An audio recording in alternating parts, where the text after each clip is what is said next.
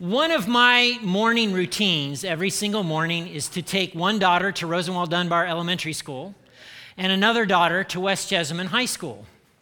And uh, on the way, on the way, we encounter people who are doing all kinds of things in their car.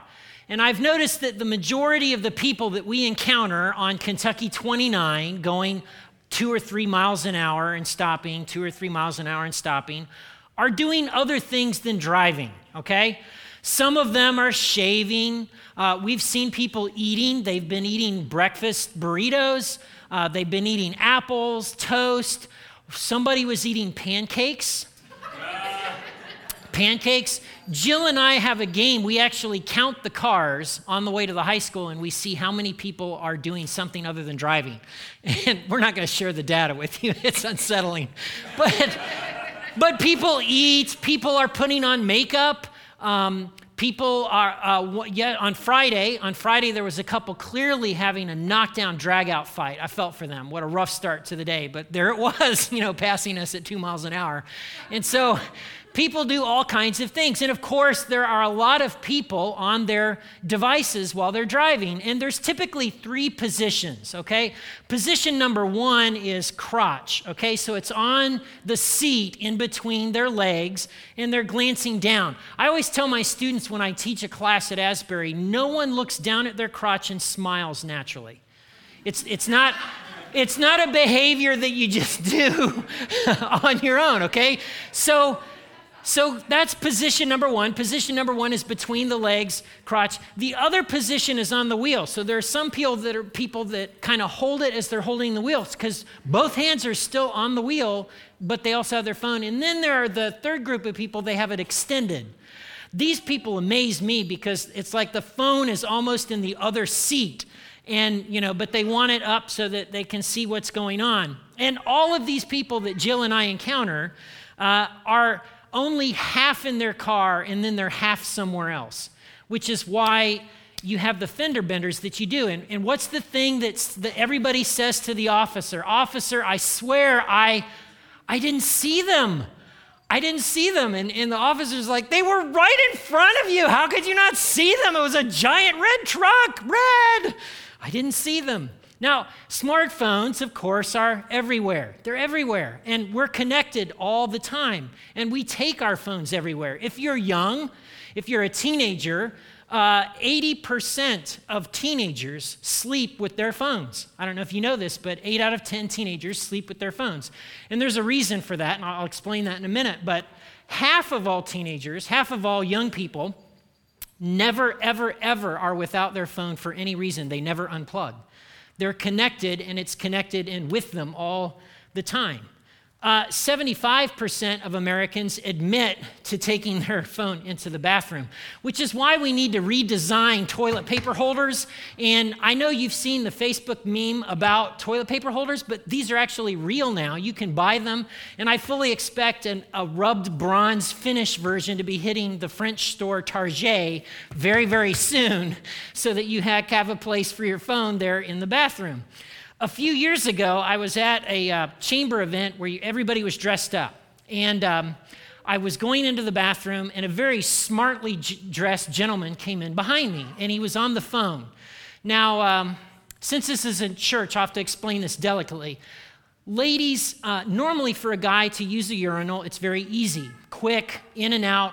But when you're in a suit, it's, it's, it's more complicated because there are more pieces involved. Okay, I'll just put it that way. There's, there are a lot of things to unbutton, unlatch, move aside, etc. Okay, so, so this guy's come, comes in and he's on the phone and he's got several steps to be able to, to, to relieve himself. They're in the bathroom.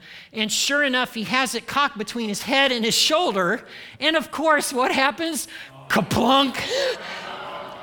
Now, Thank goodness this was a waterless urinal, so there wasn't any bowl of water in the bottom, but still, I remember, I remember looking at him and going, You've got to be kidding me. Like, what are you thinking?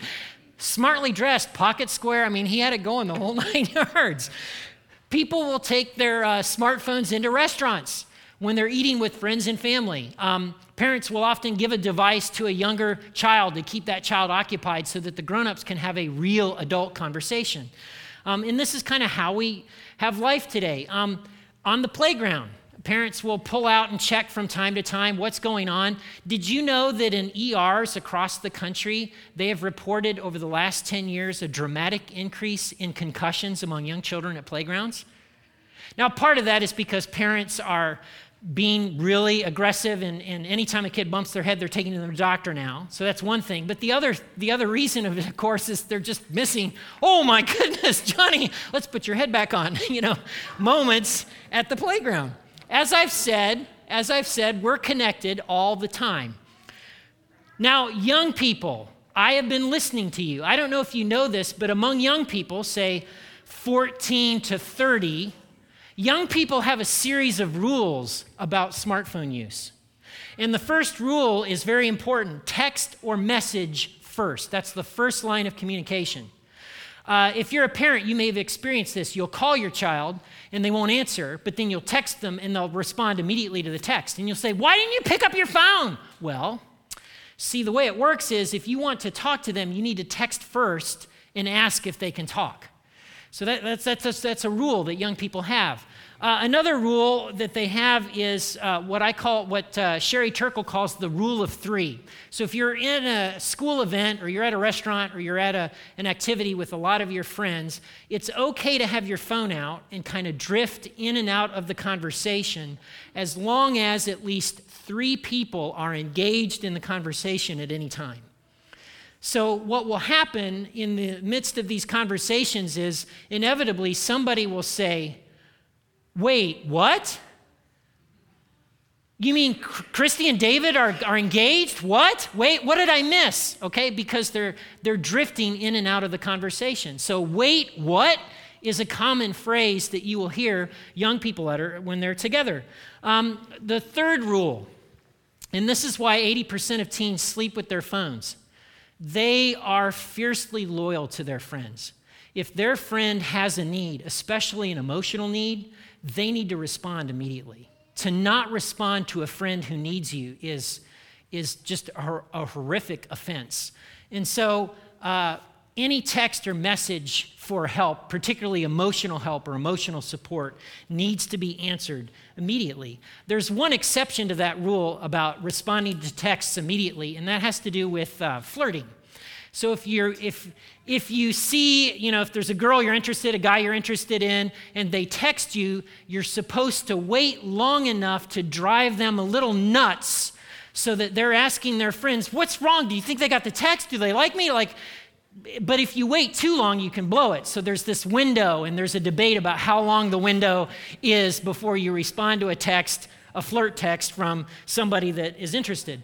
The last rule that I've learned as I've been listening and talking to young people is punctuation and emojis are critical. Critical. Parents, you may have experienced this when you've texted your children, and the text you get back from them is, Are you mad? Are you mad? It's because you didn't use the emojis and punctuation correctly. Um, which is why when I'm emailing or texting young people, I just put smiley faces everywhere. ding, ding, ding, ding, ding. We're good. We're good. It's okay. We're relationally good. Ding, ding, ding, ding. See, happy face. We're good. Okay? Because there's a lot of anxiety. You know, you get this text, you haven't called. okay? Are you mad? Right? So smiley faces and emojis are very important. I fully admit I don't understand all of these. Like, I don't get emojis and, and, and the punctuation and how critical it is, okay?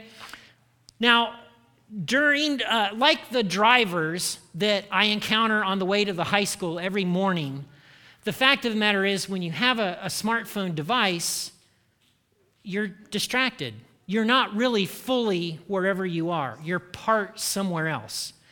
And lest you think that I'm despairing smartphones, allow me to remind you that technology is neither good nor evil. Technology is a tool. It's not good, it's not bad, but how we use this tool can either make us more human or less human.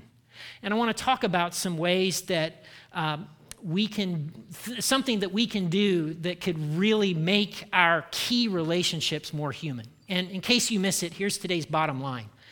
On a regular basis, be fully present to the people in your life. There are people in your life that matter. On a regular basis, at certain times in certain places, be fully present. That means no devices. Be with them. I would ask you to do that because I don't know if you know this, but you're a relational being, you're a social being. You didn't learn to walk and talk on your own. You learned that in the context of relationships. You're a relational being. And you get it honestly because you're made in God's image. And I don't know if you know this, but God is a relational being. In the opening pages of Genesis, we're told that when God made people, he actually walked with them. It's a Hebrew euphemism that means close relationship. And there's a debate did God take some kind of physical form and literally and physically walk with Adam and Eve? What does that mean? I don't know. I know what the Hebrew word means it means close relationship. God walked with Adam and Eve, they knew him, he knew them. They understood each other. And God is present with them when they're at their worst, when they've disobeyed and done the one thing God had forbidden them to do. But God's presence doesn't stop there. It's, it's a big theme throughout the entire Bible. In Exodus 25, uh, God leads his people by a, a cloud of uh, by a cloud during the day and a pillar of fire at night, and then he commands them. He says, "I want you to build me a tabernacle, a tent." And what I'm going to do is I'm actually going to dwell in that tent. I'm going to dwell with you. And his presence in the tent is so powerful that when Moses goes into the tent to have these conversations with God and comes out, his face glows. Like right out of a Marvel movie, his face glows. And people are like, You need a veil. We can't look at you. You're scary, dude. God is with them. And the tent is mobile so that wherever the Israelites go, God goes with them. Uh, in Isaiah, the, uh, the nation is about to be invaded, and God tells the prophet, There's a baby that's going to be born, and I want you to name that baby Emmanuel. And the reason I want you to name that baby Emmanuel is because every time somebody sees that kid, they're going to be reminded that I am with you because Emmanuel means God with us. Well, of course, it comes to its full expression in the person of Jesus, right? Jesus is the true Emmanuel, God with us. God Himself clothes Himself with humanity, becomes human. Now, it's a fascinating thing to me. Uh, and we get to see God up front, up close. God is with us. Um, he enters into our pain and suffering and he's Emmanuel. In Acts, when Jesus returns to heaven, uh, he says, I'm going to send you the Holy Spirit. And what he means is, God's not just going to be with you, God's going to be in you. When you're gathered together in my name, I'm going to be in you. There's an indwelling. So the closeness of God gets even more intimate. In the 1960s, there were a couple of studies uh, that are famous that were done about how humans communicate with each other. And this is what they found 55% is body language, 38% is tone of voice, 7% is the words that are used. Young people, I get why you need so many emoticons because you're missing out on so much tone of voice, body language, everything communicates. And, and no matter how many emoticons you develop, I don't care if it's the steaming pile of poo. I don't care if it's the dancing taco. I don't care what the emoticon is. It's not going to fully capture what you get when you're physically present with someone else. If you follow Jesus, you're actually commanded to be with other believers. Did you know that? And it's not just in a worship service. Um, tucked away in the book of Hebrews, which almost nobody reads because it's very complicated and it's got a lot of Jewish imagery in it, which is a shame. The guy who wrote the book is basically making a case for how Jesus is just kick butt awesome. He says, Oh, you think Moses is great? No, Jesus is better.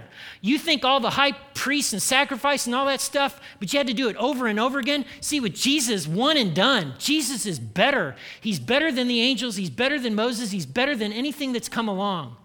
Jesus is it. And when he's making that argument, he goes into this, and, and we'll read this passage together and unpack it. This is the text we're in today Hebrews chapter 10, verses 19 and following. And so, right? And so, in light of the fact that we've been made right with God, in light of the fact that you're now heirs to the Son, in light of the fact that you're now reconciled completely and have been made clean by a better way, in light of that, Dear brothers and sisters, we can boldly enter heaven's most holy place because of the blood of Jesus. By his death, Jesus opened a new and life giving way through the curtain into the most holy place, intimacy.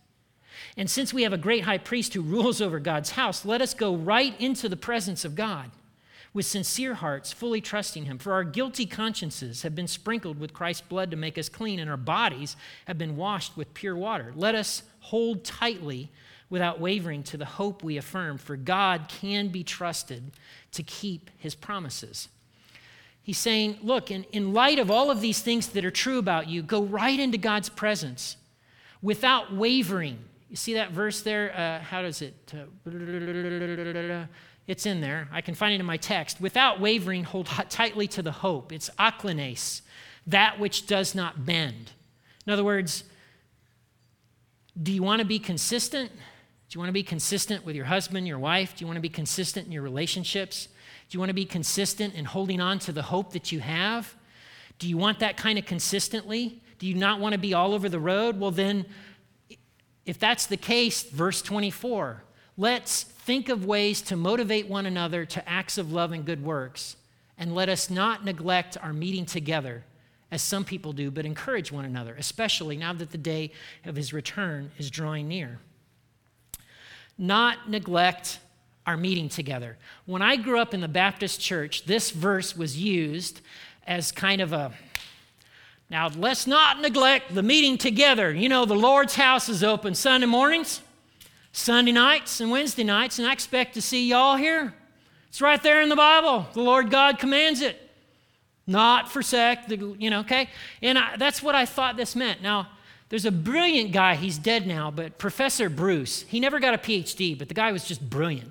And he didn't need a PhD to be brilliant. And he, and he says, that's not what that means. You got to know the word, you got to understand the context. You, you need to know what's going on in the first century in these churches. It's a, it's a word made up of two words epi, some of you know this because you have epi EpiPens, clear, okay? But epi, epi, synagogue. Synagogue, synagogue, synagogue. Epi meaning in addition to, synagogue. See, in the first century, early Christians would do two things. They'd go to synagogue together, and then they were in each other's homes. They were with one another. Acts tells us this. And so, what the writer of Hebrews is saying, don't stop doing, is don't stop doing this epi synagoguing understand that's how you're going to hold tightly to the hope that you have if you're with each other. With.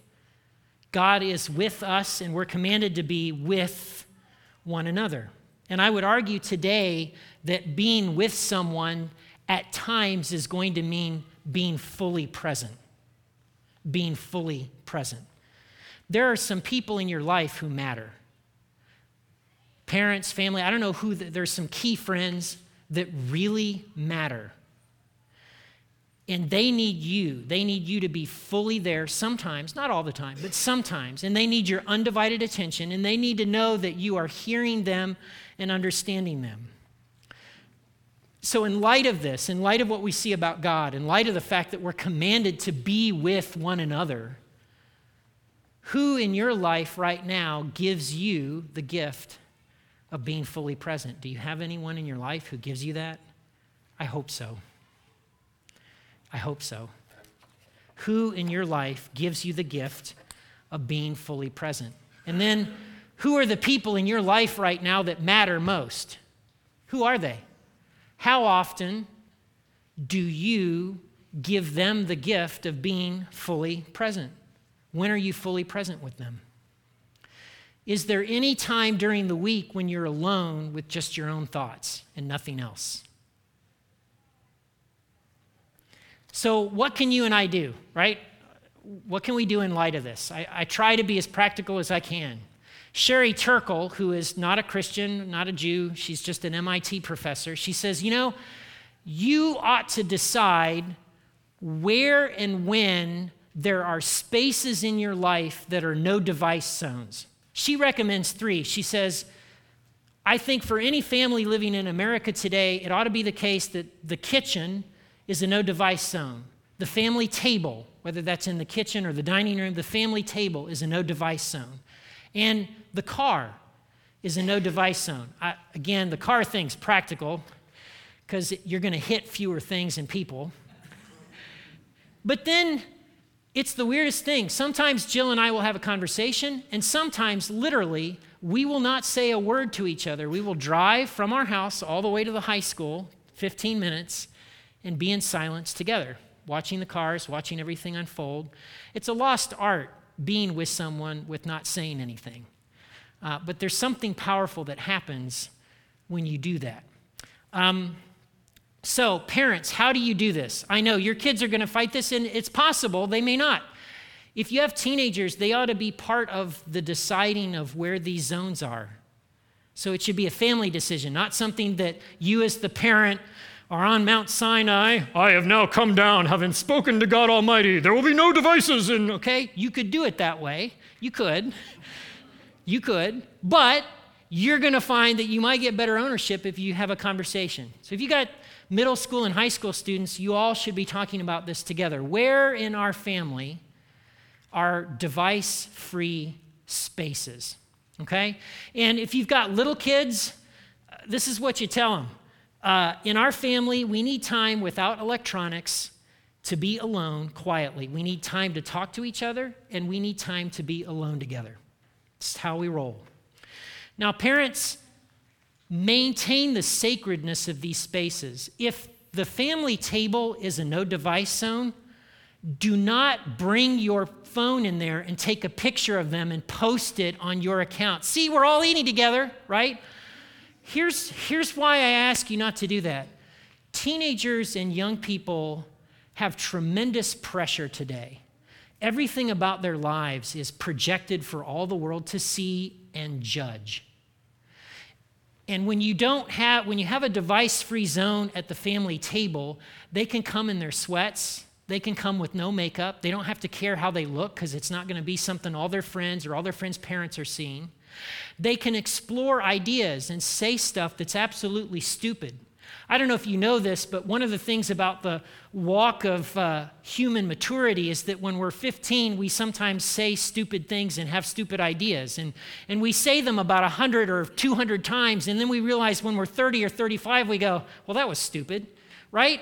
It's just how life works, okay? But there ought to be time and space in your family so people can say the things that are stupid if it's projected out there all the time for everybody to see and judge, there's no safety in that, okay? Um, now, I would say to students and young people, it's admirable to me that you want to be there for your friends. And I appreciate that you sleep with your phones and do all these other weird things, okay? Um, but sometimes put the device literally away. If you've got a really good friend, say to them, right now, I want to be with you. I want to hang out. Everyone else can wait. When you do that, a light bulb may come on in your friend where they go, Oh, I'm, you're going to, like, no one else, just us? Ding. They may decide to put their phone away as well. But you need sometimes, not all the time, but you need some times in your life, in the rhythms of your life, where you're, where you're with your friends without devices. Um, there are students, high school students and college students, that go to these camps that ban devices. And what they report is that at the end of camp, they feel ready for school again because they feel like they're free. They feel like they've been able to be with themselves. They've been able to have all kinds of conversations and do goofy stuff and just be.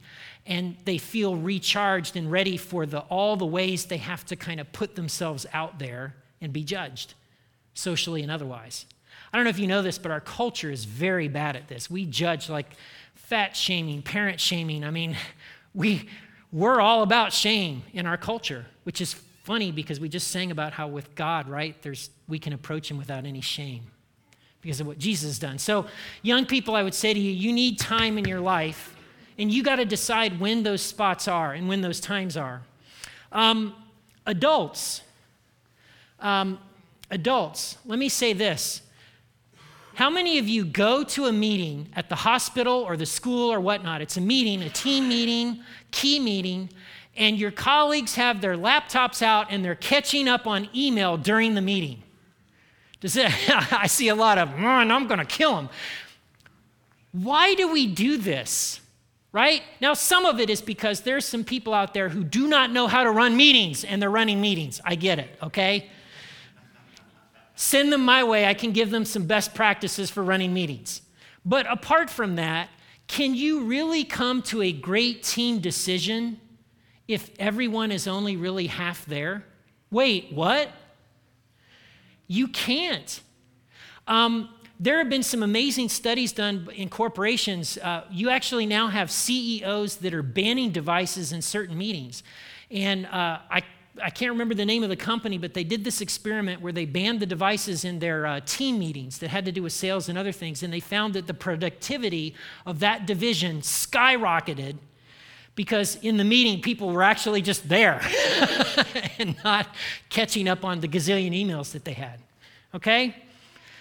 If you're battling with feelings of loneliness, you may not be getting enough real conversation. Facebook isn't going to fix that. Once you've created spaces for real conversation, you know what else I would suggest? Solitude. I know some of you are going to buck this, but Jesus, this is recorded, before daybreak the next morning, Jesus got up and went out to an isolated place to pray. Fully God. What does God need to be alone for? Well, see, Jesus isn't just fully God, he's fully human. And there's something about being human where you just need time alone with yourself. Paul Tillich puts it this way Loneliness is the pain of being alone, solitude is the glory of being alone. I think if I explain the difference between blogging and diaries, you'll get it. Um, with blogging, with blogging, anything that you do, there's all kinds of people now that blog as a way to kind of have a diary. But here's what happens see, when it's a blog, it's out there. You can't really just be you or say anything because you're always thinking, what are people going to think? How are they going to respond? That's part of the dynamic of blogging. There's a reason that for the longest time, diaries had a physical lock and diaries were hidden. Do you want to know why diaries and journals were hidden? Because it was a place where you could write down all the wonderfully glorious, ugly, all kinds of things that you thought and felt without having to be judged, and you could process it all there. Um, and so, again, for some of you, you may want to take up journaling. I don't do that, but you may want to journal. Uh, but you're definitely going to want to give yourself time alone. Uh, there, there have been several studies that show now that the killer ideas that happen uh, among our entrepreneur class, they don't happen in these brainstorming meetings. They happen when somebody is spent some alone time and they get a aha, eureka kind of experience.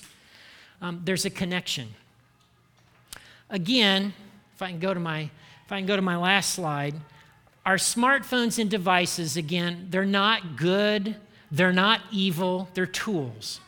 But I want you to use these tools in ways that are humanizing. Okay? I'm not telling you to put them away and never have them out and never be on them. That's not what I'm saying. I'm saying choose, choose, and be intentional.